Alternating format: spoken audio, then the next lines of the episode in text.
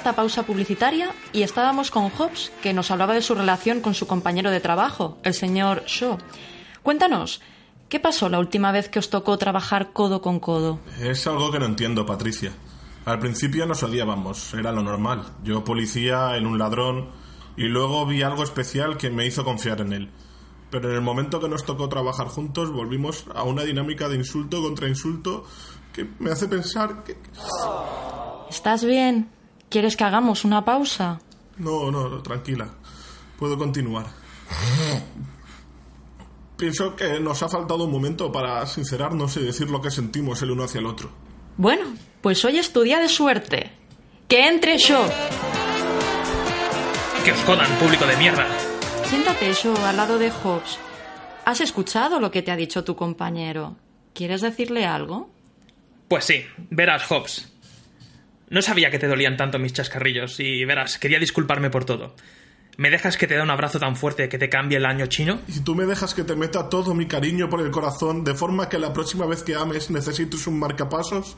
Los únicos pasos que hay que marcar son los que nos llevan a una amistad sólida y duradera. Dame un abrazo, Calvito. Te huele muy bien el pelo. ¿Qué champú utilizas?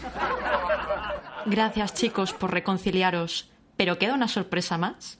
Un amigo en común vuestro quiere también hablaros de algo que le ha molestado y afirma que lo habéis dejado de lado a él y a su familia. Por favor, que entre Dominique Toreto. Ha llegado el momento. La ciudad está bajo asedio. Solo un equipo será capaz de defenderla una vez más. Ellos son Batseñales.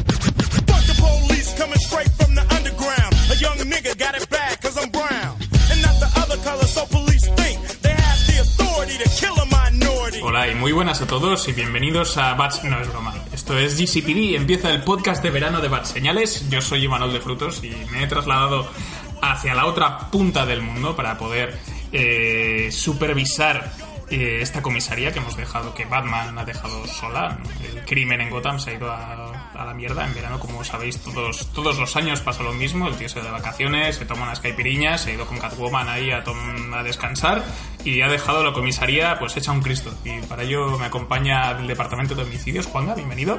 Hola, ¿qué tal? Menos mal, eh, este año contamos con un calvo más, dos, y, pero son los dos ficticios, así que no he dicho nada. Así que da igual los calvos. de la Brigada Antivicio nos acompaña Sul. ¿Cómo estás? Sí, creo que este año me voy a poner un nombre más de policía, tipo Picha Corta. Bien. Luego tenemos también del Departamento de Tráfico, ha venido Javi. Hola, muy buenas. Pues aquí estamos otra vez dispuestos a dar el callo y a patrullar la ciudad. Y también, eh, por primera vez en, en las temporadas de GCPD, nos acompaña Vero. Bienvenida al podcast de verano, desde Asuntos Internos. Hola, muchas gracias. Gracias por invitarme. Espero que pueda poner un poco de orden a este desastre. Y en último lugar tenemos a la Brigada Canina. Dani, ¿cómo estás? Pues no te lo vas a creer, Ima, pero me he pasado antidroga.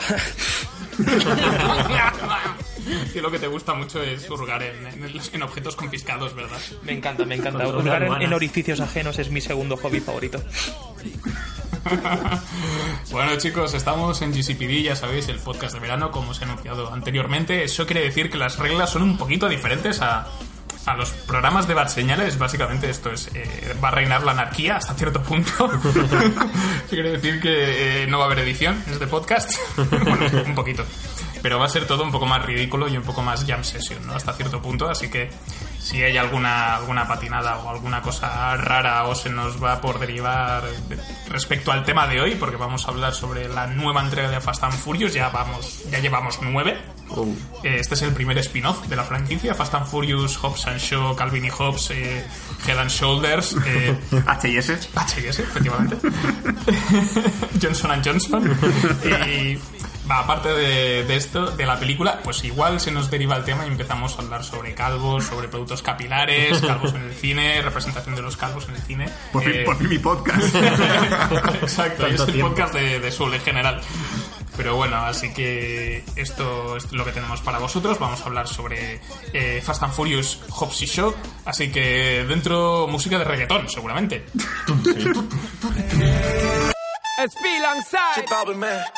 el negocio socio.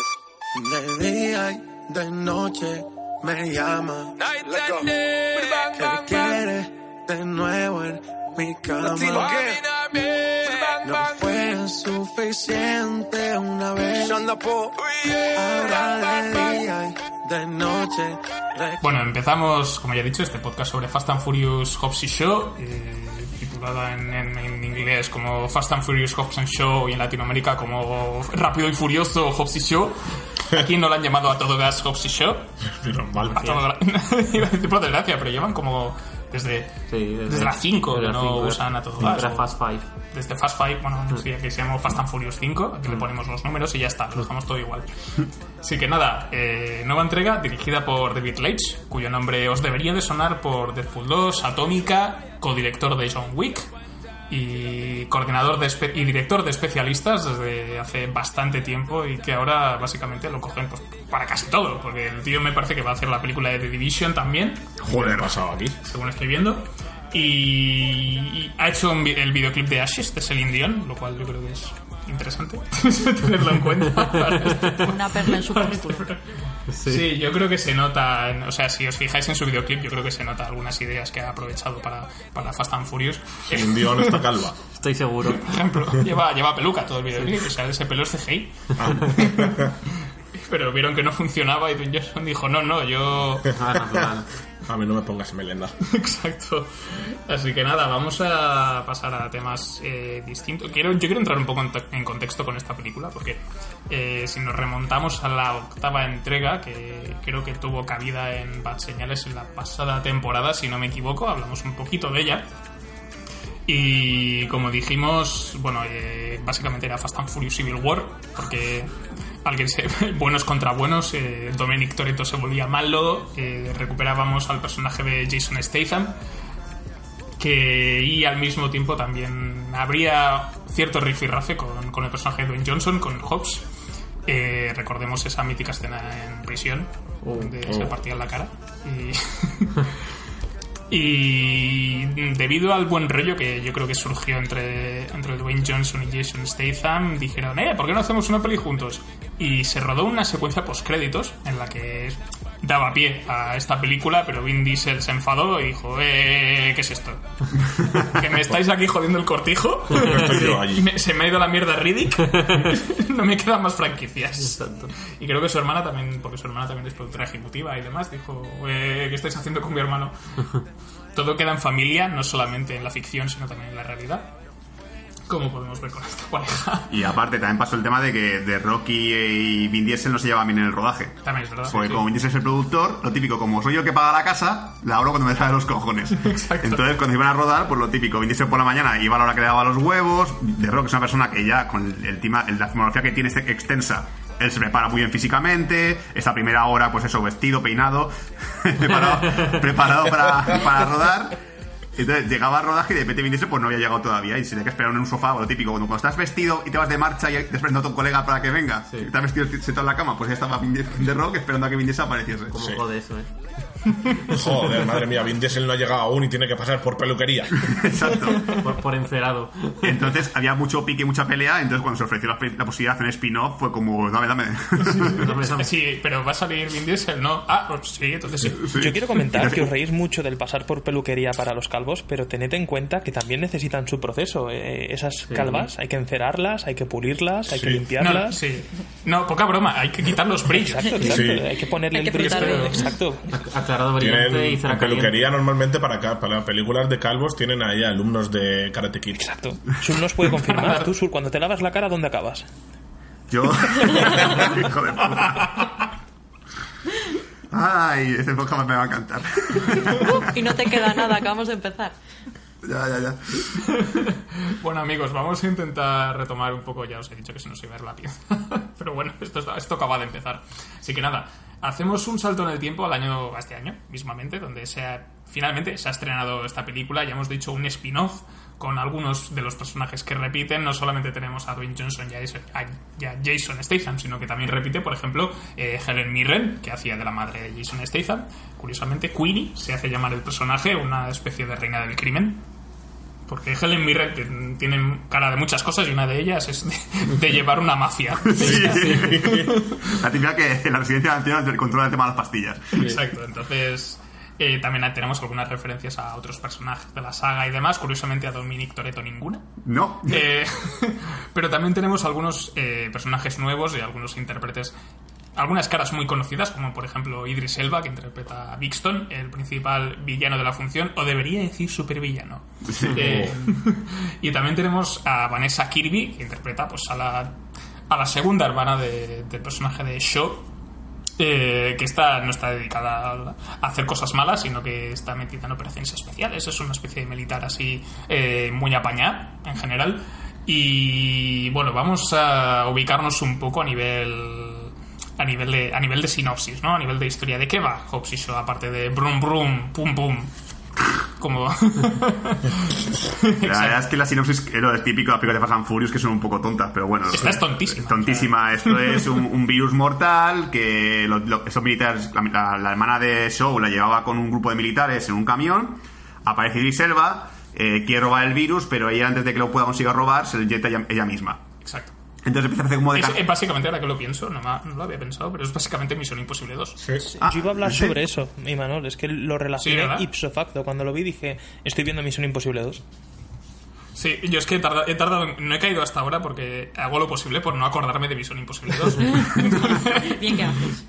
¡Queman santos! Es la mejor película de Misión Imposible. Queman, Queman santo. queman santos, sí, en Sevilla. ¿No lo Sí. sabías? Que... Sí, casi sí, que sí, a sí, sí, Hopkins.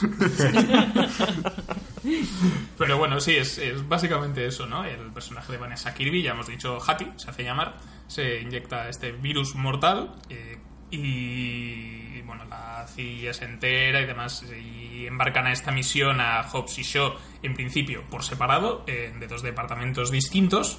Y, oh Dios mío, ¿qué pasará? Vamos a juntarlos, que será divertido. Aprenderán una valiosa lección por el camino y el poder de la amistad. No, es- no lo, lo dicen casi verbalmente en la película, lo cual Sí. es una escena muy graciosa, que a mí me, me gustó mucho. Y... Y de qué decirlo el villano, que Brixton pertenece a una especie como de corporación Exacto. malvada hoctecnológica que quiere hacer. Lo típico es que. hostia, que- Es como el Opus Dei mezclado con Black Mirror. Sí, sí, el típico discurso de que van a hacer superhombres, él, él tiene un super traje además, que dice que él- la humanidad pues está destruyendo el planeta. O sea, es que está, es el discurso tan, tan manido ya. Detroit. Sí. Detroit. Estoy tan harto de este discurso, tíos, de verdad. En serio, lo de hay que destruir al hombre porque el hombre destruye la humanidad, pero haremos superhombres. Y es como ya, ya, lo he visto 50 veces. Hoy lo siguiente paso en la escala evolutiva. sí, sí, sí, o sea, es, es agotador. Pero bueno, que empezamos ya con la crítica. Sí, bueno, mm, lo, lo quería preguntaros, no sé si entrar directamente con spoilers, yo creo que sería divertido. Porque Sí, esto es, porque- es verano, hace calor, Sí. Sí, es que realmente. no, sabemos distinguir entre qué es spoiler y qué no, es una peli de hostias. Sí, es que realmente el spoiler de la película eh, es una chorrada, no, no, no hay ningún giro. Claro. No existen los spoilers en esta película. Hay algo- bueno, hay algún par de referencias, un par de guiños que, que molará comentar, pero aparte de eso. Bueno, hay Es un spoiler al final, señores. Al- Bueno, sí, pero es de Juego de Tronos. Ya, bueno. Pero da igual. quieres dejarse de es un spoileraco. Bueno, quien no haya visto ya el final de Juego de Tronos se merece Es lo un que le pasa. pringao y un desgraciado. Vale. Sí. Yo quiero romper, yo quiero romper mi silencio diciendo que para mí, por mucho que le pongan el título de Fast and Furious, ya no es Fast and Furious. No, No, no. Rubio, re- Rubio y Furioso, iba a decir. Rápido y Furioso. Furioso. eh, es la ausencia de coches, yo creo que brilla por, eh, brilla por su ausencia. Eh, tenemos una saga de películas en la que todo se hace con coche. Si tienen que saltar de un avión lo hacen con coche, si tienen que subir a un tren lo hacen en coche, si tienen que irse a la ducha o follar lo hacen en coche. Y aquí tenemos dos, solo, dos carreras o tres que, que están bastante bien, en son muy intensas, pero realmente es- ese, ese tirar de todo, cochazos y vehículos y tal, para, para darle un poquito de empaque a la película, me gusta que se haya roto un poco, porque es que realmente es, es un punto y seguido, no es un punto y aparte, sino es un cogemos parte de los personajes de este mundo y hacemos película nueva. Eh, lo único que, claro, ponerle rápido y furioso a una película que realmente ni son rápidos y un poco furiosos sí que están, Ah, están furiosos bastante. Sí, sí, Eso sí, pero bueno, solo matiza- matizar esto, que Fast and Furious yo creo que realmente no es Fast and Furious, pero sí que es eh, una continuación de unos personajes que yo creo que igual Dwayne Johnson la hará que sea más carismática que, que otros personajes que hemos dejado atrás. Sí, Ah, yo como crítica así inicial, te- tengo que decir que yo ya iba con la idea preconcebida de que no sería nada de Fast and Furious, que serían mm, Hobbs and Shaw los personajes y poca relación más. Y tengo que decir que al salir del cine dije, eh, bueno, salgo contento, no, no me parece tan mala, no sé qué, hay los momentos de acción. Luego ahora que estoy en frío, es como... Es que se me hizo larga. Sí. Eh, mejor, creo. Sí, no aprovecharon a los dos tigarrones de las artes marciales que tienen, que son Dwayne Dwayne Johnson y Jason Statham. Creo que las escenas de acción se perdió bastante potencial que tienen. No hay coches. Eh, las escenas de así de acción se ven mal o se ven muy rápido y te pierdes muchísimo. Entonces, y la trama ya cuando no hay acción, que es la trama de sentimental, es como, ay, qué aburrimiento, tío. O sea, le bajo mucho la puntuación de un día para otro, ¿eh? Es que lo piensas un poquito y dices, lo que he visto no es tan bueno. Sí. Sí, a ver, no, yo el principal problema que tengo con la peli es que es eh, autoconsciente a ratos. Hmm. O sea, entonces empieza, yo creo que muy divertida, ¿no? Con además con el personaje este, por cierto, sale Ryan Reynolds. Y- Spoiler. Y es el mejor personaje de la película. sí. Pondría Iván en el fuego en que todos los diálogos son improvisados, que ninguno estaba en el guion. Seguramente. Y además creo que iba ser. ciego. O sea, iba puesto todo el rodaje. Iba fumado, dijo Ryan, ven, haz tu escena. Creo que decir, lo que te saca de los huevos, vale. Improvisa. Hombre, yo más que improvisar, creo que ha hecho completamente de su papel de Deadpool. Yo cuando estaba viendo Sí, la película sí. no veía a Ryan Reynolds, veía a Deadpool sentado y con traje diciendo que trabajaba para la CIA. Pero el- yo salí del cine como Juanga, ¿eh? yo salí como Ralph Realmente. Salí contento pero furioso. Sí, sí, no, yo, es que creo que el, el tema este de, de Ryan Reynolds, teniendo en cuenta que David Leitch dirigió Deadpool 2 y tal, supongo que es como, oye, Ryan, ¿te quieres venir un par de días a rodar? Que David Leitch empieza a ser un director que empieza a darme rabia ya, ¿eh? Porque David Leitch ha vivido mucho del cuento de John Wick. Es que es el director de John Wick. Y todo el mundo empieza a decir que este tío en John Wick 1 hizo poco. El que hizo más fue el otro. No, es que también le ves de como he estado como especialista, coordinador de especialistas durante muchísimo, o sea, de una filmografía, estoy viendo aquí 82 títulos. Bueno, estoy viendo ya títulos que digo, no me gustaron ya los efectos especiales de especialista, ¿eh? Efectos especiales de O especialista. sea, los, los momentos de especialista. Bueno, sí, claro, tenemos, aquí- tenemos Tortugas Ninja, tenemos Tron Legacy, Ninja Assassin, X-Men Orígenes, lo ves. no, eh, Es que todo el mundo dice que el director bueno, el que dirigió John Wick, Está, está Helsky. Esta está- Hellsky que se fue realmente el bueno. David, eh, David Leitch ha habido un poquito del, del tema de John Wick, porque muchas promociones que han hecho las películas es como el director de John Wick y no es el director de John Wick, Claro. es mentira. Es- eh, rodó, co- codirigió la película, Eh. Pero yo creo que este hombre nos ha engañado a todo el mundo. Y por ejemplo, a mí Deadpool 2 también fue un poco una excepción, porque yo dije, este también fue el mismo director, David Leitch, y yo, hostia, el director de John Wick va a dirigir Deadpool 2. Y a mí, luego, bueno, ya lo tuvimos un momento en el podcast que hubo, pero fue un poquito bajón comparado con la 1. Hombre, muy bajón. Bastante. Y- a mí, y- aún así me gustó, pero sí que es bajón. Y por ejemplo, yo la escena inicial que veo, que es la escena del camión con el virus y tal, yo no veo una mierda. O sea, para ser la primera escena, que la primera escena, en una película de acción, siempre la primera escena tiene que ser la que tenga un poco de impacto, que digas, joder, esto va a molar, que digas ya la, la butaca, te sientes un poquito más acomodado y digas, esto va a ser de hostias buenas. Pero yo la primera escena del camión no vi prácticamente nada, o sea, montaje rápido, eh, mucho cambio de escena, yo, vale, no, no dejar respirar la acción, yo no veo nada, no, veo- nada. Y ya, ya me puse la mosca a la oreja y dije, "Ah, a ver qué pasa esta peli. Sí, es que claro, yo creo que David Leitch le, le va mejor currando con, con cuatro duros, porque hizo Atomic, Atómica, Atomic Blonde, hace dos años ya, que es una película de 30 millones de pavos, está costado 200, y cuando tiene que apañárselas un poco a nivel de a nivel de planificación y demás, porque hay una ahí hay una secuencia de acción pelea, con una pelea dentro de un coche que es bastante potente, un plano secuencia muy largo de Charlize Theron partiéndole la cara a la gente, que está muy bien. Y ese nivel de acción yo creo que es la que mejor ha dirigido y, pero es lo que le pasaba en Deadpool 2 que también que a nivel de secuencias de acción había cosas chulas pero tampoco era sea viniendo de alguien que ha estado pues en John Wick ahí tomándose un café y diciendo oye pon la cámara allí eh, pues, pues no estaba mal pero esta le pasa yo creo que le pasa lo mismo Es como el, el gag este de padre de familia cuando estaban eh, Ben Affleck y Matt Damon es- escribiendo el nombre de Will Hunting y se empezaba a tirar tipo Ben Affleck pedos en el sofá. Pues yo creo que David Leitch, el director de John Wick, el bueno, estaban así todo el tiempo. seguro ¿Qué, te, qué te parece esta escena? Muy bien, muy bien. De puta madre, sigue así. Bueno, Bueno, Vera, sí, siguiente escena. exacto, a positivar. Eh, Vera, ¿a ti ¿qué te ha parecido la peli? Que está... no te dejamos hablar. No, hombre, estaba interesante el diálogo. Habéis divagado, como era de esperar. en el sí, podcast de avisado. verano se os ha ido la, la pinza ya en los primeros minutos. Así que no sé cómo acabaremos. No, a ver, era, era previsible lo que, lo que íbamos a ver. Yo no sé vosotros, pero cuando fuimos a comprar la, cuando compramos las entradas y, y fuimos el viernes pasado, yo lo que pretendía era pasarme las dos horas y cuarto que dura la película viendo acción, toñas, mientras me atiborraba palomitas. Y fantasmadas. Y fantasmadas, ni más ni menos. O sea, es que tampoco, tampoco pretendía más. Yo creo que es una película que no tiene más pretensión que, que esta. Es verdad que ahora que habéis analizado ya, habéis entrado a saco con el tema de los efectos especiales y tal, eh, hombre, salvo fantasmadas tipo la moto Transformer de- del malo, porque no me ha parecido un Transformer, incluso hace hasta el ruidito, si, si os fijasteis. Hace el mismo ruidito Sí. que hacen los Transformers cuando, cuando, cuando, cuando ya se convierten, se cuando se montan. montan y tal, pues el mismo ruidito y todo. Pues salvo esto, la verdad es que las escenas de, de, de acción, de toñas y tal, bueno, están bien y punto, son correctas. Quizás lo que habéis comentado, que el hecho de contar con, con mucho más presupuesto obliga al director a, no sé, a invertirlo en, en, en, en efectos que hacen que la película se se bueno que tú pierdas no la, la- la calidad de las escenas y tal y quizá cuando ha tenido menos presupuesto como se tenía que ver tenía que montar bien las coreografías de Toñas es que no lo sé.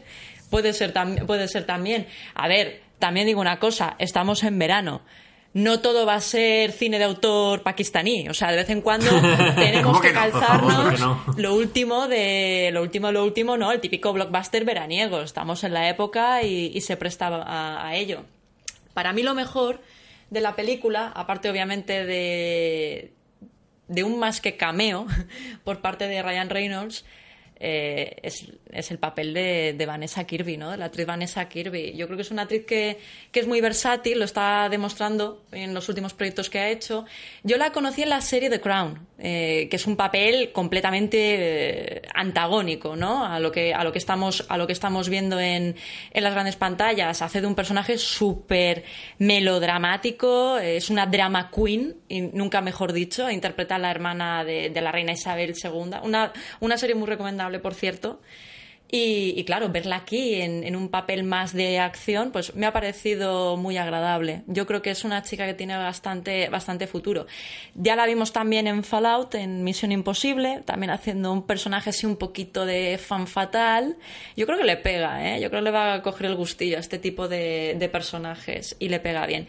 Para mí, ya, te, ya, ya os digo, es, es lo mejor de la, de la peli. Yo quiero concretar un poco más lo que estás diciendo y aunque me parece que como actriz y, como personaje lo hace muy bien, eh, creo que es un personaje que han metido con calzador para mediar paz entre Dwayne Johnson y Jason Statham en la película, porque ya hemos visto en otras, en otras eh, películas cómo se daban de hostias y claro, no puede acabar bien si los juntas, pues meter algo intermedio para juntarlos pues ha estado un poco de. Yo, por, mi parte, creo que está metida con calzador. Es un personaje que ha sido. ¿Cómo lo hacemos para solucionar que estos dos se den besitos en vez de que se peguen? Pues nada, metemos una hermana de por medio, que Dwayne Johnson le coja cariño, que Jason Statham diga cómo te acercas a ella te mato, y al final consigan, pues eso. mm, mediar un poquito entre los dos, pero no sé, a mí me chirría mucho que tan rápidamente se hagan amigos. Esto es una de mis críticas de la película.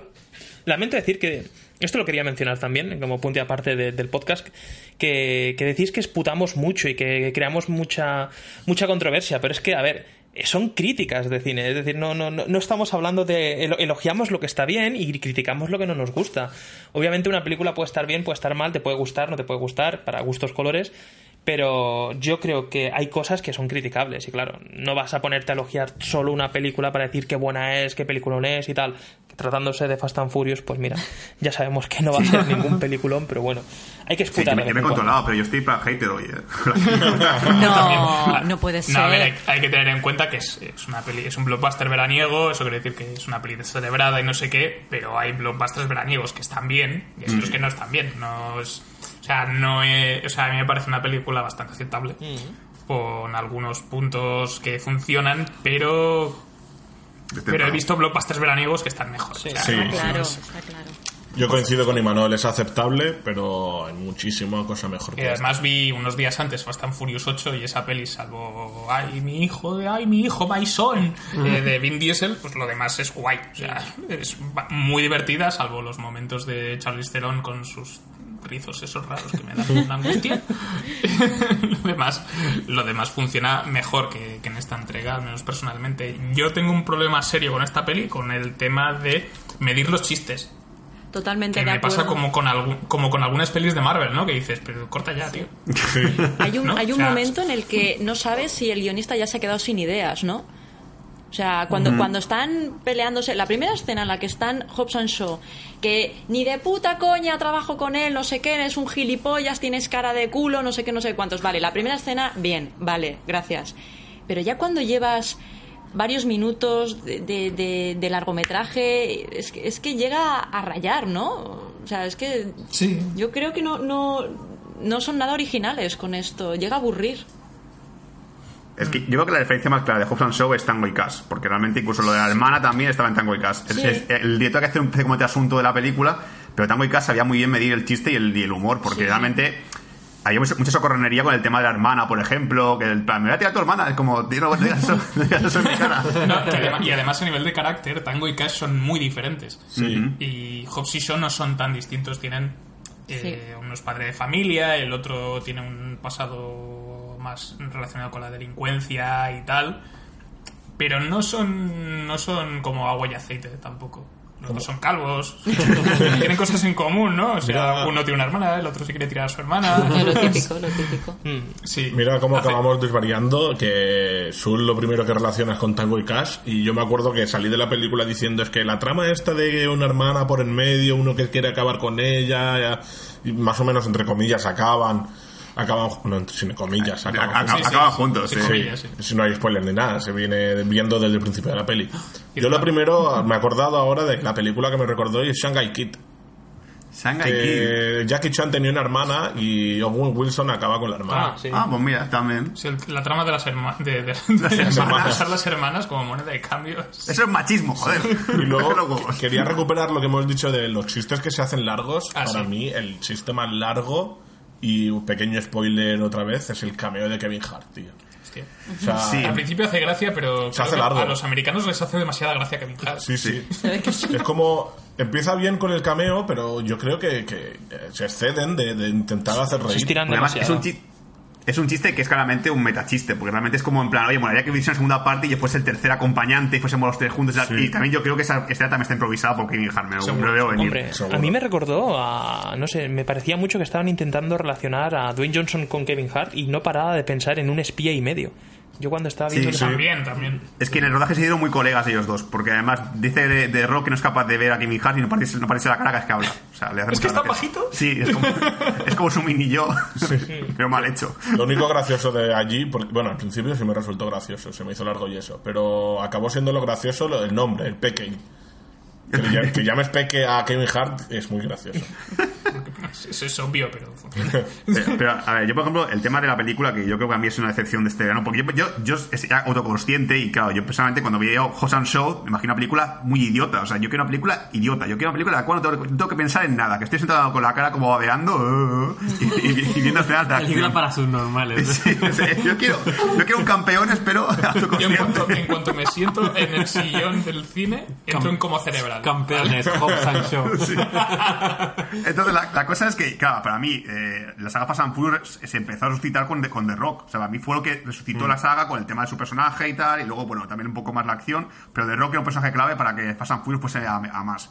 Entonces, de repente hace un spin-off de The Rock y digo, Dios, si lo mejor and Furious 8 son Statham y The Rock, ¿qué puede fallar aquí? Y encima el director de John Wick, bueno. Pues, hacer, hacer el- lo que falla, hacer los protagonistas. El, el problema es, no, es que sí, realmente puede ser un poco el, ca- mejor, ¿eh? el caso es que, claro, un personaje gracioso, si abusas de él, se, se vuelve pesado, es verdad, pero también es cierto que la película lo que dices tú, o sea, tienes una película absurda y tonta. ¿Para qué coño haces, intentas, intentas crear como tramas o subtramas que sean, que sean como dramáticas? O sea, por ejemplo, el tema de la hermana de. de, de- de- está, está como muy metido en plan, guau, pues es que mi hermana y nos odiamos y de pequeños somos amigos. Es como, esto me da igual. Igual cada vez que The Rock llama a su hija, me importa dos cojones su hija. La, la trama que menos importa, y creo que vamos a coincidir todos, es la del hermano de The Rock cuando tiene que ir a Samoa. Otra, por Dios. Ah, sí. Que- Has abandonado a Es tu familia. excusa. está preocupada por ti. Es la excusa. ¿eh? Sí, que cuando vi la película yo pensé además, dije, esto está claro que era para Jason Momoa y efectivamente lo he confirmado, la, la- esa escena estaba hecha para que Jason Momoa fuese el hermano de The Rock, porque claro, te- entre el cambio de Ryan Reynolds y el cambio de Kevin Hart, cuando hablan de tipo de hermano de The Rock, dices, guau, tiene que ser un actor de la hostia.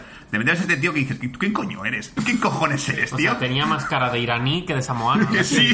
O sea, es una... Yo quería, quería No decir algo bueno racista, antes de pero- decir algo malo, pero ya que estáis hablando del hermano, pues lo voy a soltar. Eh, para mí también es lo peor que pasa en la película. Mm, A mí el papel de Cliff Curtis como el hermano Jonah de, de, de Dwayne Johnson me pareció... No sé, no, no- le encajé bien. Además de que lo veo chiquitín, lo veo que no parece samoano, parece indio o cualquier otra cosa antes que samoano. Y, y la relación que tienen y que eso, ver a uno tan grande, tú cuando piensas en un samoano piensas en una bestia parda o en un tío así grande y tal. Y lo vi a él y dije, no, no me cuadra. Y además de no cuadrarme, te, te lo presentan como un mecánico de la hostia y tal, que yo aquí es cuando me vino el chiste de la película, que pensé, coño, tienen un aparato que para salvar a la hermana que se ha roto, tienen que buscar a alguien que lo arregle. Tiene, es una máquina súper es- súper específica, súper especial, que hay que tener unos conocimientos súper avanzados para arreglar eso, y te vas a Samoa a buscar a un mecánico. De coches. De coches, es que te digo, es que yo me imagino que si hay secuela o hay segunda parte, se irán a un pueblo Amish a buscar a un hacker, que será el mejor hacker del mundo. Molaría un montón. Pe- Pero aún peor todavía es que, claro, como realmente se, se quiere explicar de la saga Fast and Furious, él dice, solo una persona puede arreglar esto y es mi hermano. Es como, perdona, en la saga Fast and Furious no tienes como un tío que es súper inteligente, que es tech, que puede arreglarte eso en 5 segundos. No, no, él no, porque si no Vin se va a enfadar, no puedo llamarle a él. ¿Quién era? El, El- Roman. No, No, el bajito, en, el tech se llamaba en la, la- Ah, vale. que era el, el que le llamaba El- tecnología. ¿Cómo se llama el este que es rapero? Eh, Eh, Ludacris. Ludacris. Ludacris, sí. Ludacris. Ludacris, no sé qué. Tienes a Ludacris por ahí, pero dices, no, no, voy a buscar a mi hermano, como dice, como dice Dani, es un mecánico que coño va a arreglar un aparato súper tecnológico de una empresa de la hostia que sirve para quitar un virus y matar al, al aportador. ¿Pero Nada ¿Qué más- cojones, tío? Nada más verlo, no, esto es el motor de arranque. Los manguitos, esos son los manguitos. Esto le falta la bujía. La, la empresa me tiene que venir a Alemania, entonces no puedo arreglarlo ahora mismo. Es que es samoano, eso sería en España. Me tiene que venir de España. Bueno, y, y ya que he saltado el veneno, ahora voy a decir lo bueno, porque aún no he dicho nada bueno en la peli y lo voy a decir. Yo, para mí, lo mejor de la peli, Vero dice que es Vanessa Kirby, para mí es Idris Elba. Idris Elba es uno de mis personajes fetiche, me gusta muchísimo como, como actor. He escuchado alguna canción suya y me parece que también canta muy bien. Y... Parece que está hecho de chocolate, que eso también es... Sí, También, también. Y a pesar de que me gusta, considero que se queda un poco pequeño, tanto en el papel como en el personaje de Brixton Lore que hace, porque me da la sensación de que podría haber, haber aportado mucho más o podría haber hecho bastante más y se queda un poco escuálido y no, no me acabo de convencer del todo, pero a pesar de ello... Me gustó mucho el, el papel que hizo, esto de llamarse el Superman negro, pues ya me hizo gracia en el tráiler, cuando lo vi en la película me reí también. Y lo que no me gustó es que estuviese controlado, no... Si hubiese sido algo más, eh, en plan, ser más villano y demás, pues Mm. igual hubiese Sí, estado bueno, mejor. es- pero bueno, es tengo un spoileraco que me leí y que me pasaron, que es que la voz esta que controla a todos, el director de esta de esta sede de malos, pues eh, en un principio se lo iban a dar a, a Keanu Reeves. Keanu Reeves iba a ser eh, iba a tener un papel así en la película y no decían cuál iba a ser, cuál iba a ser. Y Dwayne Johnson confirmó que en principio iba a ser la voz de, de- de- del director. Pero otra teoría que se está barajando, que también tendría mucho sentido, puesto que ahora en el 2020 o en el 2021 creo que van a sacar la siguiente parte que va a dividirse en dos, era parte 1 y parte 2, que va a coincidir además con el 20 aniversario de la primera película de, Fast and Furious, comentan que podría ser eh, Charlize Theron, que el director podría ser Charlize Theron y sería una manera también muy guapa de, de acabar de cerrar un poquito el círculo este de personajes. Es que no nos acordábamos, o menos yo no me acordaba, que en Fast and Furious 8 se vendía un poquito que como la causante de todos los problemas que ha habido de Fast and Furious 5 ha sido ella, que ella la- era la líder de todos estos, de estos Sí. planes malvados y todo el tema, era la que controlaba todo. Pero aquí hay una cosa muy graciosa de la película.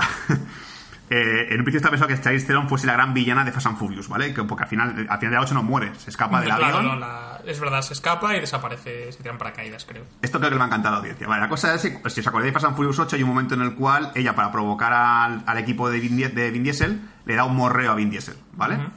¿Qué pasa? Que Vin, Diesel la gente no lo sabe, pero Vin Diesel realmente es un cani. O sea, No, no lo sabes, En ¿estás la vida real, si ves, si ves el hormiguero de Vin Diesel, ves que claramente es un cani. ¿Qué pasa? Que el cabrón o el capullo se puso a, presumir de que ese beso había súper apasionado, de que había vuelto loca a de que le había flipado el beso y no sé qué mierda. Claro, depende de Charlize Theron, por los típicos periodistas no son tontos. Eh, Charlize Theron, dice Vin que tu, que tu morreo fue la puta hostia, que, que él se le ocurrió un montón. Dice, ¿perdona? o sea, la respuesta de Charlize Theron fue, mira, besar a Vin Diesel es como besar a un pez muerto. Ah, recuerdo, recuerdo esa frase. lo dijo. Entonces ya hubo el típico Rick Fira 22 y entonces pues a lo mejor Charlize Theron no vuelve a aparecer más en Fast and Furious porque claro, Vin Diesel es el productor, se ha picado con ella, entre comillas, y ya no sabemos si va a aparecer más. Lo que puede ser, lo que dice como Jordani, es que el personaje de Charlize se meta en, la- en el spin-off y se deje de fuera la saga Fast and Furious de, para hacer- alejarse de Vin Diesel. Pueden Porque- hacer con listo. cara a cara y hacerle una, una, comple- una compleja cirugía facial al personaje de, de Charlize Theron para que no la localicen y por eso otra actriz. También, también, sí. Y es Keanu Reeves. Cyber- Mira. Cyberpunk. Es Margot, Margot Robbie. Margot Robbie. Que iba a decir dos cosas. Una a, a Dani, que decía que le, le- le gusta Idris Elba. Eso es porque no has visto Turner Charlie. Así que no tienes ni puta idea. Y, porque ¿Y por qué acabo de ver. traer de Cats? Eso iba a decir, porque acabo de ver que también estaba en Catch. Y vamos a tener tiempo de odiar a, a Idris Elba. Y luego quería decirle, eh, recuperando lo de Samoa y todo eso, para mí la parte que, se, que salva un poquito Samoa, que es la única escena de acciones así que me gustó, fue el aprovechar a, The Rock, que fue ex luchador de WWE, y uno de los hermanos de The Rock, que es Jay Uso, que es actual luchador de WWE, que dijeron, vale, tenemos dos moles samoanas que han luchado ahí, vamos a aprovecharlas. Y hacen una pelea conjunta entre ellos dos que digo, hostia, ahora sí, duró dos segundos y, y bien, pero bueno. A mí me pareció un poco ridículo, ¿eh? Si te digo la verdad. Hombre, me pareció gracioso. Me pareció gracioso porque digo, bueno, además, además de previsible, porque yo decía, bueno, ahora veremos, veremos a Dwayne Johnson con las falditas samoana. Que solo le falta empezar a bailar una jaca, efectivamente, es decir, se cumplía todo lo que estaba pensando. Las armas eh, rudimentarias, típicas de los antepasados de la familia, de, de Hobbes. O sea, a mí me pareció bastante ridículo, pero ridículamente gracioso. No sé si me explico. O sea, fue, Sí. fue curioso. Y entre las armas, a mí me extrañó que no estuviese la chancleta de la mamá. Porque la chancleta de la mamá es mano de santo, es. O sea, eh, esa mamá dando chancletazos, yo la eché de menos en esa escena. Yo no digo La señora con una chancla todo un tiene palo. más virus mortal que el veneno que llevaba la T-Show encima. Probablemente. A mí me hubiese molado mucho el guiño de que, de que Dwayne Johnson llevase un, un báculo en forma de anzuelo. Sí, por, sí, por favor. Que dijese de nada. Sí. Que por cierto, hablando de guiños, eh, hay uno que supongo que pillasteis también. Cuando se van al, al, al piso franco, este raro, esta base de operaciones que tiene Jason Statham, el show en. No me acuerdo en qué ciudad. En ¿Londres? Londres puede ¿En ser, Londres? sí. ¿En Londres? Cuando vuelven a Londres y están ahí menudos coches, tal, no sé qué, y ven que tiene un mini y dicen, sí, es de un trabajo que hice en Italia. Oh, y tú, ¡wow! ¡Italia Qué sutil, ¿eh? ¿A que sí? Y ya está, sí, Capitán Obvio. Ah, será lo típico de las películas, el típico post. Porque Ethan Job es posiblemente una precuela de Hosan Show. Sí, es de aquella época en la que era transportador. Oh. Ojalá. Ya verás, eh, ya está el típico post en internet por ahí subido seguramente, ¿eh? ¿Por qué Ethan Job es posiblemente la secuela? Cuando antes solo eran antes solo, antes solo eran guiños, pero desde hace 10 años todo es forma parte del mismo universo. Sí, sí, sí, todo está conectado a este mundo. Porque mola mucho. Claro. H-I-S-U-M. Por ejemplo, a- a- me, pongo, me, me pongo a pensar la película, me pongo a pensar las escenas de acción y las que recuerdo me gustan, pero creo que faltan muchas más escenas de acción. Porque yo a empezar a recordar, digo, ¿qué es lo que más me gustó de la peli? Me gustó ver a The Rock saltando de un ascensor, ¿vale? Sí, eso porque es, es, cap- es Winter Soldier. Sí, sí. Eso es el Capitán América Eh, tirándose por sitios. Que es lo que realmente yo busco en una escena de acción de en una película de Fast and Furious, que sea totalmente absurdo irreal, que digas, no puede ser que se haya pegado un piñazo contra el suelo y no se haya roto nada. es lo que quiero yo, que de- a, a mí en el mundo Fast and Furious todos sabemos que de- de- la roca Johnson es realmente una roca de verdad. Sí. Porque se cae, se cae de un puto edificio y no le pasa absolutamente nada, ni un solo rasguño, porque lo que es A Pero es que a vemos. Vemos. ¿eh? No, no digo que a las rocas igual sí que les pasaría algo. Sí, O sea, es como, no. es como un Nokia de esos antiguos, que lo tiras al suelo y se rompe el suelo. Exacto. Pero es que es, es flipante verlo saltar, de engancharse al cable, soltarse del cable sin nada, pillar a un tío por en medio, luego a otro. Es que la, un montón que- la escena ya es estúpida en el momento en el que salta cogiéndose una cuerda, cayendo a esa velocidad que tendría que haberse desgarrado el brazo entero. Sí, sí, sí. Eso hubiese molado mucho que al aterrizar al final estuviera con las manos en plan, ¡ah, quema, quema! Es que realmente ahí es cuando la película dices, esto es lo que yo estaba buscando, una película totalmente idiota. Quiero una absurdez absoluta, quiero que decir, hostia, qué tontería, pero que, que bien me lo estoy pasando porque es absurdo pero divertido. Quiero un Los Otros Dos con Jason Statham y The Rock. Exacto. Entonces, ¿qué pasa? Que depende de la película, se, vuelve- se lo he dicho, el contexto de la hermana, lo del tema del virus, y gente explicando lo que es lo del virus, el típico científico de yo creé este virus para, para ayudar a la humanidad, pero al final se volvió malvado. Es como, joder, por Dios, deja, deja meter más tópicos ya, tío. Encima, eh, creo que es extranjero, podría ser que fuese extranjero haciendo extranjero. Ruso. Sí, eh, bueno, es, es gracioso porque el actor creo que es británico Sí. y hace de ruso. Sí, Eh, la típica mierda de vas a buscar a alguien que sea de fuera para crear un virus porque no puede crearlo nadie de nuestro país. Es como, en mi país es el virus el que te crea a ti. No me falta- so- soy de las Berria, he creado un virus. Es como, venga, pues bueno, pues para ti. Y yo, pues, y claro, entonces veo ese, ese combo de cosas como muy de película, eh, de intentar profundidad a la trama, que no lo consigue. Y luego lo que es la acción absurda que me gusta, y todo eso tiene ese binomio de decir, es que me, me está está súper descompensada la película. Está descompensado, me está dando, eh, por un lado me estás dando helados, pero por otro lado me está dando un guantazo. o sea, me, me haces divertir, pero haces también que me duerma. Entonces, tío, para allá, o sea, de rock cogiendo un tío con, con el cristal de la ventanilla, rompiendo la ventanilla, cogiéndolo con la mano, eso es lo que yo quiero ver en la peli. O sea, coches intentando parar un, un helicóptero, eso es lo que quiero ver en la película, pero lo que no quiero ver es gente hablando. O sea, gente desarrollando una trama. Yo no quiero ver a, a Idris Elba hablando con su- el supervillano, que parece que sea Thor ya, la voz de, de Power Rangers. Solo faltaba ese rollo de tienes que vencernos y, y que se unan a nosotros. Es como, pero por Dios, ¿qué, qué, qué gilipollez es esta? No, no, no, que no, no, que déjate de chorradas. Para la próxima, una película muda y cuando tengan que hablar, un cartelito con letras escritas y ya Yo, está. yo lo quiero con, como, como aquello que expliqué en el capítulo del, Rey- en el- del programa de Rey León, de ellos haciendo cosas y luego una voz en off que lo explique. Que Hobbs y Shaw se dirigieron a no sé dónde. ¿Sabes? Y ya está. Es que encima juega muy bien al metalenguaje, porque realmente eh, muchas veces es eso, es como en plan, el momento en el cual eh, dice, vamos a unir estos dos, que son totalmente opuestos y serán amigos, es como, esto es lo que quiero ver, que te ríes de, de la, de la película, porque la, la película es absurda y se ríe de sí misma. Pero cuando, por ejemplo, habla del tema del villano y tal, no se está riendo de sí misma, está, está intentando una trama seria. Sí. Es como, no, no, eh, eh, para, para un momento. Sí, sí. Esto es una gilipollez, o sea, no, no, no vayas de serio porque es una gilipollez como una casa, un virus que hace que la gente se derrita por, por dentro, como lo explica Ryan Reynolds. Sí. Es como, que no, que no, que no, que no te pongas serio, que me da igual, que ya eso faltaba el típico presidente de Estados Unidos. Tenemos que parar ese virus, voy a enviar a mis mejores hombres. No, que no, que no. Vamos a ver. Esto es una peli idiota. Yo quiero idiotez todo el rato. Quiero chascarrillos y acción. Chascarrillos y acción. Es lo que íbamos a ver, ¿Vale? Azul. Es lo que teníamos todos en mente cuando íbamos a ver esta película. Sí. Sí. Y se os ha olvidado ese contexto. Bueno, Fast and Furious 8 saben muy bien hacerlo porque realmente Fast and Furious 8 tiene trama seria que no le importa a nadie, como lo del hijo de, de Vin Diesel, pero tiene tanta acción que te da igual la trama seria del bebé, te importa dos huevos, pero joder, luego si eso lo justificas con una escena de acción de un de en un avión con un bebé cogido en la mano, O sea, en el, en el mismo momento en que Dwayne Johnson desvía un torpedo con la mano, es- vale, ha valido la pena lo del mundo del bebé, ha valido la pena. La lluvia de coches también. Entonces aquí. Pues, tío, me, me, me he dado cuenta de que hemos hablado todos menos Javi. Corre- correcto, sí. vale, no, Javi habla. Porque ese es la voz en la sombra. Apropiate del micro. No, a ver, eh, después de, de todo lo que habéis dicho, no sé si es mejor, no sé si es bueno que hable yo porque me vais a matar. ¿Qué te ha gustado? Porque para mí, año. vamos, es que mm, es sal- salí, del cine, pero con una erección muy grande. Vete acá, Javi, a la mierda, hombre. Es normal, es normal, no te gustó Aladdin. Eh, es- eh, quiero decir, tiene exactamente lo que buscaba en la película. Yo, que recuerdo el 80% es acción. Y, y, eh, para mí tenía que ser una película donde salían Hobbs y Shaw lanzándose pullitas y pegando hostias, de cualquier manera.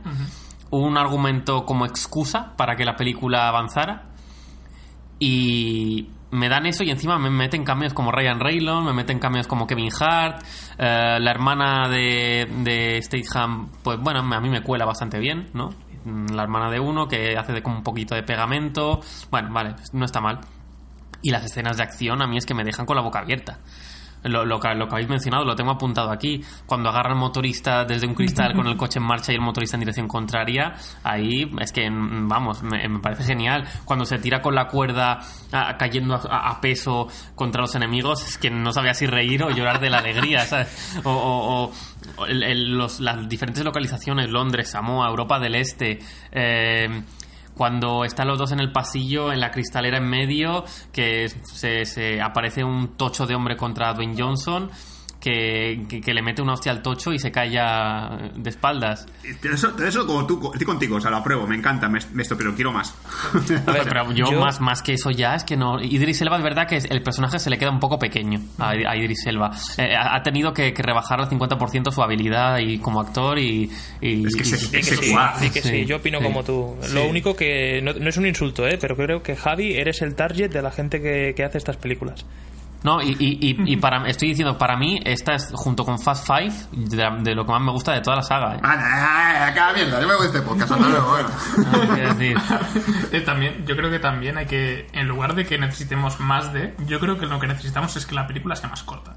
También. Son dos horas y cuatro. También. No Yo hace creo- falta para hacer un blockbuster de verano. a mí no, es verdad que se, se nota que es una película larga, pero no se me hizo, no, no me cansé en ningún momento. Pero sé dónde recortar, ¿eh? Sé dónde Sí. diría esto, quítalo. Sí, Es- o y es, además, la- hay escenas que, a ver, es verdad que The Fast Furious tiene el, el- que el argumento intenta ser serio, porque a mí una película que, que hubiera sido una comedia, una comedia de acción, mm, no sé si me hubiera entrado muy bien. Pero no Cops and Show, yo quiero comedia de acción. Yo coincido, coincido con Javi en el tema de, de las escenas de acción, que sí que me, me- me gustaron mucho, las que he mencionado yo flipé mucho, aunque debo decir que cuando te encuentras al gigantón ese contra The Rock me supo a poco. Sí, todo fue, todo fue un hostia. Sí, y pero el problema que veo es, como ha dicho Manol, que entre secuencia de acción y secuencia de acción hay mucho metraje en medio. Entonces yo eso, yo creo que tendría que haber recortado dos horas y cuarto, se hace larga, y un problema para mí muy grande es eh, que cuando ya estás al final que dices, bueno, ha acabado aquí, me gusta, no, todavía no ha acabado. Tenemos que ir hasta la Samoa, tenemos... Uf, es como... Bueno, el, el intento de Haka también me gustó. El, el- el intento de Haka. Después, la escena de, de, de la Chernobyl multiplicada por mil, de- con 800 chim- Chernomil. sí, Chernobyl, eh, con, con, con 800 chimeneas que tiene mucho sentido que las tenga, pues también me, me- me sacó la- los, los ojos de las órbitas. Eh, luego, la escena de, de todos los coches en fila enganchados contra el helicóptero también es es, muy- brutal. eso es. Eso Es, es eso Final es Boss. Sí, eso de eh, pero eso, eso, eso ves, eso es de la saga Fast and Furious. Solo por eso La- creo que la han llamado Fast and sí. Furious, porque es la única escena. La guerra, la guerra, sí, exacto. La guerra de, de samoanos contra militares eh, está mm, genial. Pegando hostias con, con las, con las armas ancestrales, que también es un puntazo para mí, me gustó mucho. No sé, es que mm, de todo, de todo lo que pienso de la película, mm, me, me gusta. Ya, os digo una cosa, si la película dura menos y la, la- la acción está mejor rodada en los planos, me refiero, no la, la idea de la acción, yo ahora mismo cojo en Amazon reservo el Blu-ray. Sí, yo también. Yo, yo si me comprara Blu-ray me la compraría. Es que a- algo que está, está pensando en la escena de Helen Mirren, que Helen Mirren el cameo es graciosísimo, me encanta, ¿vale? sí, sí, Pero la escena es tan absurda como el hecho de hablar de su hermana. En plan, ¿te acuerdas de tu hermana? ¿Te acuerdas, eh? ¿Te imaginas que justamente ahora mismo aparezca tu hermana en un momento de la película? ¿Te imaginas que tu hermana Mi, justamente... herma- mi hermana, en Bueno, este ver. país, a esta hora del día. Todo- todos sabíamos que iba a haber una escena de, de Statham y la hermana yendo a visitar a la madre. Sí, sí. Bueno, está cantado, pero como el personaje de Helen Mirren tiene gracia y hay cierta química con Jason Statham, pues lo agradeces, pero que la subtrama romántica esta, entre comillas, entre Dwayne Johnson y Vanessa Kirby es como, hostia, qué pereza, otra vez. Bueno. Tiene que enrollarse, aparece una tía en una peli y tiene que enrollarse con uno de los protas. Yo cuando... Es padre de familia. Yo cuando Dwayne Johnson yo lo veo como sexual en, Sí. este- en esta saga. Sí. No sé si, si os pasa. A ver, sí, yo me temía que, que la trama me iba a sacar de la película. Pero como son solo ligeras pinceladas puntuales Para los chinos. y luego quitado. y y lo, lo- me extraña que si se ha hecho para el mercado chino haya un beso. Eh, pero. Si sí. besar de rock, de rock es como besar una toalla. A, a un, ¿qué cojones, a tío? un pez, un pez muerto también. no, a- Un samoano. un pez samoano muerto. Eh, la trama tampoco me sacó mucho porque eran pinceladas sueltas y es en plan, bueno, dura dos minutos y venga, vamos a lo bueno. No dura dos minutos, dura más de dos minutos, ¿eh? La- la- La, la- la preparación de Samoa, por ejemplo, dura lo suyo. Es como La, charla de Statham con su hermana, la charla de, Ah, bueno, yo hablo del amor. de, de, de Rock con su hermano, la reunión de todos los hermanos y la madre con The Rock y todo la de Rock llamando a la hija y todo eso, a mí esa parte se me hizo larguísima. Y, y, y pese a estar enfadado con la peli, mm, una segunda parte la haría ver, ¿eh? O sea, Sí, sí, yo igual, ¿eh? O sea, Y, lo que has dicho tú, o sea, el de si, si, si quitan metraje y meten las acciones bien, caería en Blu-ray seguro. Y mencionando lo que ha dicho Javi, la pelea de los samoanos contra el ejército, me moló mucho la idea, pero me pasó lo mismo, excepto la parte que está Jey Uso y The Rock luchando juntos haciendo los movimientos típicos de WWE. las demás escenas es como, ¿qué ha pasado? No, no quién ha pegado a quién, no me he Ah, no, pues yo, Sí. yo, yo suelo, suelo pecar mucho de no enterarme de las escenas de acción y esta película me ha parecido muy clara. Desde ya Wii 3, tío. Esta peli necesita más parabelo. Exacto, o sea, para verlo a saco. Y, y cada vez que sale Idris Elba está claro que se come la pantalla. Todas sus escenas me parecen increíbles. Cada vez que coge la moto es que me, me ponía O la contento. moto le coge a él. O la moto le coge a él, me ponía súper contento. La pelea final bajo la lluvia es increíble también. Eh, y a mí la trama esta de, de la asociación está en, en favor de, de- de la naturaleza y de los superhumanos, como todas estas chorradas de ciencia ficción me encantan, pues hasta, hasta si son malas mm, las, me las como. Pero, mí a mí me hace falta que sea un poco más cabrón. Porque Superman negro me gusta, pero que decir, cómeme mi polla Superman negro, ¿sabes? Sí, Algo así. sí, sí, sí, sí, Necesito sí. que sea más para brotear la película, más que te joda, que te den por culo, mamón. Lo yo que- creo que podemos hablar también un tema de, de- de las, de las escenas postcréditos de la película. Ah, Porque hay las- tres. Bueno, realmente son varias, ¿eh? Porque yo hay unas cuantas. Bueno, sí. he contado tres, pero la primera de ellas, que es casi no es ni postcréditos, porque está durante los créditos aquí. In- de- inside créditos. Que le dan la lima y no sé qué a Helen Mirren y toda la pesca. Eh, luego también la de Ryan Reynolds de Hay otro virus. Este no te derrite por dentro, te derrite por fuera. Guiño- ¿Guiño a Deadpool o no? No lo sé. Cada vez que sale Ryan Reynolds es un guiño. Pero el, el chiste del, ladrillo. Ya. Y es buenísimo. Sí. Tío, sí se puede clavar un ladrillo a una persona. El mejor chiste es el de ah, ah, estoy sangrando, estoy sangrando mucho, creo que me voy a desangrar. Por... Ah, no, espera, espera, no es mía, no es mía. Uf, uf, joder, menos mal. Por eso, esto como recuperar el personaje para la secuela y que sea el, el virus que te derrite por fuera, Sí. Puede funcionar, pero que sea en plan, otro virus, otra vez. Lo estás gritando al mismo tiempo. Este nivel de humor. Luego también la tercera, ¿cuál era? Cuando estaba eh, Statham en un bar y llamaba a la policía como venganza Ah, de sí. Rock. Por, Porque. por lo de pi, pi- Picha corta. Pizza corta. Sí, entonces la policía llamaba desde fuera del bar, en plan, eh, sal, no sé qué, y tal. No sé si se insultaba también. Puede ser que le insultase. No me No acuerdo. me acuerdo. Sí, bueno, es- es- eh, tampoco era muy graciosa la escena, si no me acordaría. Que, bueno, se mola un montón que ya que estaba, ya que hace la broma esta de llamar a la policía, que la policía llamase Cayó. Cayó, ven para acá. Ven aquí. Ha quedado limpio. Yo me esperaba también, y creo que mm, lo dejaban entrever, que Idris Elba en algún momento se iba a rebelar contra su contra su contra la voz, porque mm, cuando empieza a menospreciarle y a tratarle mal, mm, yo pensaba que tarde o temprano iba a ocurrir eso. No, ahí me sorprendieron. Pero, por ejemplo, el, giro es que fuera su madre. el, Sí. el- el supertraje. Ah, pregunta que os hago a todos. Eh, está muy mal aprovechado. Es decir, tiene super traje, tío. ¿Cómo es que no atraviesa cosas todo el rato? O sea, yo no sé qué hace, de- qué- qué hace que no que no está saltando por las paredes en vertical. O sea, ese super traje, ¿no? Ese Superman negro. Sí. Tío, a cosas de, super, de Superman negro. O sea, rompe paredes, rompe ventanas, coge un niño y lánzalo contra alguien. Yo qué Manifies- sé. manifiéstate. Se nota mucho que estamos viendo The Voice. Sí, sí, sí, pero me hace falta un poco porque- Aparte, aparte una persona en dos. Lo más guay del super traje es la batalla final con el tema de la única manera de vencerle es que eh, uno le reciba un golpe y el otro lo golpee, que es el típico pues partida cooperativa de videojuego. Que también hay que decir que tardan bastante en darse cuenta de algo bastante obvio, que es como... A ver, es como, a ver, a estas horas del metraje deberían de trabajar en equipo ya. Eh, Vale, vale, venga. Es el típico juego en el que estás con un amigo en patada partida y hay que pulsar los botones al mismo tiempo. Cuadrado, cuadrado, X, X, círculo, cuadrado, R1, ¡pum! Y se acaba el diseño. Quick time. Bueno, Dani, veo que, que nos hemos dejado casi a hablar, que quieres decir algo. No, a ver, es que yo sinceramente sabía que hablaría poco en este podcast. Es completamente vuestro rollo, yo lo reconozco. Nunca he sido fan de la saga de Fast and Furious. Es algo que no es que no me haya llamado, es que las veo simplonas. Es como, para mí es como el torrente español. Son películas que no, que no iría a ver. Que entiendo que haya gente que le pirren, que le encanten, que digan, ¡wow!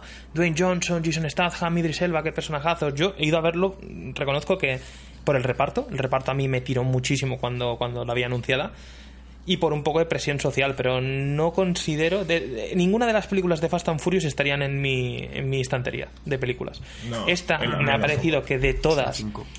Igual es la que está mejor porque, aunque tiene fantasmadas, son fantasmadas que me gustan. El tema de los coches y tal lo han dejado un poco de, de- de- de- de fondo. Está solo el, el tema de los helicópteros y el coche y una persecución y poco más. Pero no sé. La última cosa que quería decir que me ha chirriado es la velocidad en la que Dwayne Johnson se hace colega de Statham y a mitad de peli creo que ya le empieza a llamar bro. Yo cuando empecé a oír cómo le llamaba bro, me sacó un poco de la peli en plan, ya está, ya sois amiguitos, es decir, eh, te has enamorado de su hermana y él y él ha visto que tu calva brilla más que la suya y queréis compartir acondicionador, no sé. ojalá se llamase Tron. Quitado eso, pero bueno, no sé, no sé si Vero tiene que añadir algo más a, toda, a todo mi odio, a todas mis vísceras. No, tanto como eso no. A mí me pasa un poco lo mismo. Es que no es una película. Yo esperaba ver Toñas y punto. Y tampoco vi tantas como, como me esperaba. Entonces, como que queda aquello un poco descafeinado. No es tampoco mi rollo, está claro. Y, y lo habéis comentado antes y se me ha olvidado también apuntarlo. El personaje de Idris Elba me parece completamente desaprovechado. Me parece que es un, para ser un instrumento ¿no? de- del malo malísimo, que es esa voz siniestra, eh, creo que no se ha sabido sacar todo el partido que debería. Y ya es que utilizar a Idris Elba para este papel también me parece quedarse eh, corto. O sea, me parece talento desaprovechado, sinceramente. No le veo, no le veo encanto. No le veo encanto. Y es verdad lo que comentáis del traje. Ese traje debería ser la rehostia y, y mola más la moto que él. O sea, así Sí. de claro. La moto se dirige sola. O sea, una moto, película patrocinada por Triumph, por cierto, también, y por, Exacto. y por McLaren. Ahí que no, no falte la propaganda. Eh, es, lo, es lo mejor de- de- de- del personaje, entre comillas, ¿no? Porque le va la moto sola, Tío, a lo mejor la, moz- la voz es la moto. Sí que lo dirige todo. Y es verdad que el rollo este eh, cibernético, modificaciones o mejoras en el cuerpo, es que lo veo tan, tan surrealista en esta película, tan metida con calzador, que no termino yo de no termino yo de, de- de sentir apego ¿no? por esta trama. Bueno, ya de por sí no, ninguna trama de, de una película de este tipo, de, de este género, pues podía, podía contentarme mucho, pero bueno. Yo quiero hacer un paréntesis. Lo de que los ojos de, de Brixton Lore de Idris Elba sean dorados es un guiño a Heimdall. ¿Es, es para explicarnos que en un futuro será Heimdall? No, Cuando, cuando muera, ascenderá a Asgard y se convertirá en Heimdall. Es que me, Sí, me señor. llamó la atención que, que tuviese justamente los ojos así del mismo color y de la misma forma que tiene en su personaje de, de, de Ragnarok y de su personaje de la saga Marvel. Y, me lo apunté, me lo apunté para decirlo y, no, no me había olvidado. Ahora que Vero ha mencionado lo de Idris Elba, me he acordado. Me pareció. no creo, sé si porque es de Universal. Universal es como muy contrario a Marvel. O sea, Sí. No sé, pero. Sí, y, tam- y- y también estaba pensando lo que ha dicho Vero del tema del sonido de Transformers y, ten- y no es posible porque es de Paramount. También. Y como metan sonido. Bueno, sí, les met- similar, será similar. Sí, No, bueno, me refiero que, tal, que lo imita, que sí, parece una, una puta moto Transformer. No, eso sí, que hayan o sea, copiado el sonido de- de la Paramount. Otra cosa es que nuestra mente haga... Sí, sí, sí, lo hacía, lo hacía, lo hacía. Lo hacía, ¿eh? El sonido lo hacía, por eso me hizo mucha gracia. Yo, para acabar este podcast, quiero decir que tengo miedo de Fast and Furious 9, ¿vale? Tengo miedo y a la vez tengo esperanza, porque está claro que The Rock no va a volver a aparecer nunca más en las películas de Fast and Furious. ¿Por qué? La- el pique está ya ahí, el- la pelea entre Vin Diesel y estos, e incluso Roman, que es el, el cómico de la película de Fast and Uf, Furious. pero ese me, la, me alegro de que no salga. No, no, ese, ese, ese se aparece, pero se picó con The Rock por Instagram, de que era un traidor, de que lo, lo que hacía esto el spin-off era una putada. O sea, ya, ya, ya descartar que Show y Hobbs aparezcan en las películas de Fast and Furious 9 o 10. Que, Yo- son, que son, que son, que en un principio va a ser conjunta, va a ser una, una año tras otra, pues se lo dan al mismo tiempo. Es que yo sigo teniendo dudas de que no todo esto no sea un paripé de, entre ellos. Y que de repente se apa- Joder. apa- aparezca Paul Walker en la and Furious 10 y que esté vivo de verdad el actor. Que- que- Como- que- es como, el, como en el pressing catch o en la política. Que en realidad se llevan mal, pero se llevan bien. O sea, lo único que tengo esperanza es que Fast and Furious 9 y 10, porque lo he dicho, se van a rodar seguidas, van a ser casi una, una- un parte 1, parte 2, tipo, seguramente van a hacer un final tipo Infinity War porque ahora está en boga esta mierda y le va, le va a Ojalá, molar hacerlo. ojalá, tío. Seguramente sea así. Lo bueno es que está dirigida por Justin Lin, que es el director para ¿En mí, la parte 2 habrá viajes en el tiempo? a lo mejor, para volver atrás y recuperar a, lo que sea, a los, a los personajes muertos, a, a Gal Gadot, A Han. a- al de Hank. Que eh, la cosa es que está, está dirigida por Justin Lin, que es el director de para mí de las mejores Fast and Furious, que para mí mis favoritos son las 5 las cinco y las 6. Sí. Así que va a volver Justin Lin, lo cual es bueno. Pero eso, no va a estar The Rock y no sé hasta qué punto va a hacer falta un The Rock en, la- en las películas de Fast and Furious 9 y 10. Porque yo vi ese con sus movidas de familia en plan, no, es que tengo un nieto. No, o sea, Me Mi nieto. Miré la familia. Yo, yo quería decir ya para cerrar yo también que hay una cosa que me gusta de la saga Fast and Furious, que es a partir de la 4, 5 y 6, que la 1 y la 2 y la 3 era película cani, y porque la 1 es super cani, super choni, y luego ya empezaron a ser película para todos los públicos de acción. Para la gente normal. Para gente normal. Sí, sí. Bueno, no sé, Dani Vero, si queréis eh, dejar algún apunte más antes de cerrar. Bueno, yo suelo mencionar que tiene una nota ahora mismo en Film Affinity de 5,8 o 5,9. Ha estado bajando cada día, cada día he estado mirando a ver qué nota le ponen, porque yo soy muy susceptible. Cada mañana se levanta Dani y lo mira. Sí, ¿Cómo sí, son? sí. ¿Cómo son, tío? Le quita el sueño por las noches. No, reconozco que yo Film Affinity es una página de, de la cual eh, consulto mucho, no solo por el podcast que hacemos, sino porque me gusta la página. Y normalmente las notas que ponen los usuarios, la media es la que coincide conmigo. Y reconozco que sí, que en este caso estoy con entre el 5 y medio y el 6 con esta película. Me parece una película que puede ser entretenida, la puedes ver cualquier día eh, para pasar el rato y tal. No la tendría en la estantería, repito. La podéis comprar en Blu-ray, en caja metálica y hacer lo que queréis con El ella. montaje del director. Exacto, con comentarios de la ardilla y el perro, pero no conmigo no contáis. Bueno, pues chicos, no sé si alguien quiere hacer algún punto más o vamos cerrando el podcast de, de hoy. Bueno, pues hasta aquí terminamos nuestro primer episodio de GCPD, el podcast de verano de Bad Señales, eh, con el aire acondicionado Autopedia Power, que nos ha ido acompañando en, todo, en toda esta sesión. Y la semana que viene Uh, sí. tenemos movida. Eh, de- hemos hecho un pequeño avance en este programa. Sí. Vamos a hablar sobre The Voice, Uh. la serie que adapta el cómic de Arcenis, publicado hace algunos añitos y que ha estrenado primera temporada en Amazon Prime. Me pido ser el hater. No, puede ser ¿Cómo puede que haber seas un de hater? Estoy enamorado de The Voice. Soy Estoy el hater de The Voice. ¿Pero qué enamorado de? The Voice. O sea, llevo ya seis episodios, o sea, llevo cinco episodios y es como, Dios, esta está hecha Pues no te queda O sea, nada. Te quedan creo que tres episodios y va, en- y va mejorando. Sí, soy, sí, sí. No, soy el hater de The Voice. ¿Cu- ¿Cuánto llevas de Yo episodios? lo he acabado hoy. ¿Te has acabado la serie? ¿Te gusta? ¡Me cago en la leche! Eh, es, eh, de este Bueno, Juan no está en el podcast la semana Apunta que será interesante la semana que viene. Sentimos. Sí, sí, no habrá, habrá violencia física. Física, bilis- la bilis literalmente, no nos- Imanol, porque yo creo que deberíamos grabar todos juntos. La bilis, Bueno. la bilis no nos abandona. Eso nunca. No, es la seña de no identidad de la casa. Exacto, es lo que hay, amigos. Así que nada, eh, esto ha sido GCPD, eh, el podcast de verano de Bad Señales. Esperemos que os lo hayáis pasado bien. Que... Y si tenéis algún comentario sobre Fast and Furious que se nos haya podido olvidar o lo que sea, algún- alguna referencia que se nos haya escapado, si realmente creéis que Hobbs y Shaw y The Italian Job forman parte del mismo universo, eh, pues ya sabéis, nos lo dejáis en la bandeja de comentarios de iVoox o si no, a través de nuestras redes sociales, redes sociales y estas cosas. O si no, nos podéis hacer un alunizaje con vuestro coche. Así que esto ha sido todo por hoy. Por la semana que viene nos vemos pronto. Hasta luego.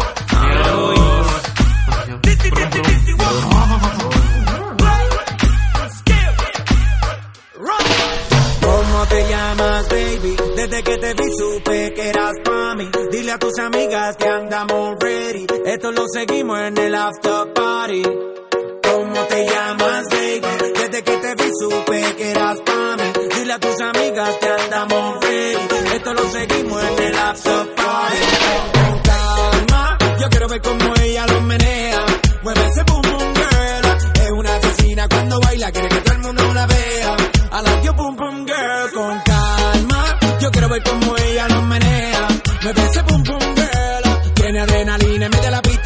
ponteame lo que sea. I like your boom boom girl. Hey, ya vi que estás solita, acompáñame. La noche de nosotros tú lo sabes. Que gana me dam dam dam de guayarte, mami. Ese ram pam pam, yeah. Esa criminal como lo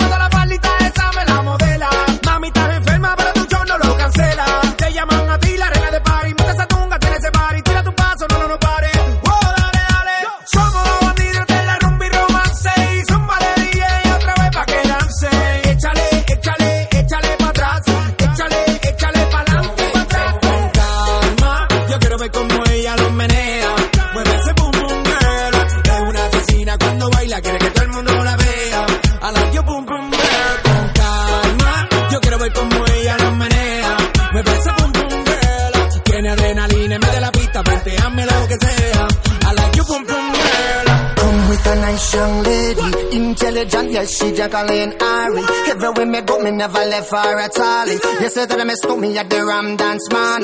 Ram it in a dance in a, in a nation. You never know, say that I miss me at the boom shop. I take my never lay down flat in a one cardboard box. You said that I'm a Yankee, I go reaching at the top. So it Calma, yo quiero ver cómo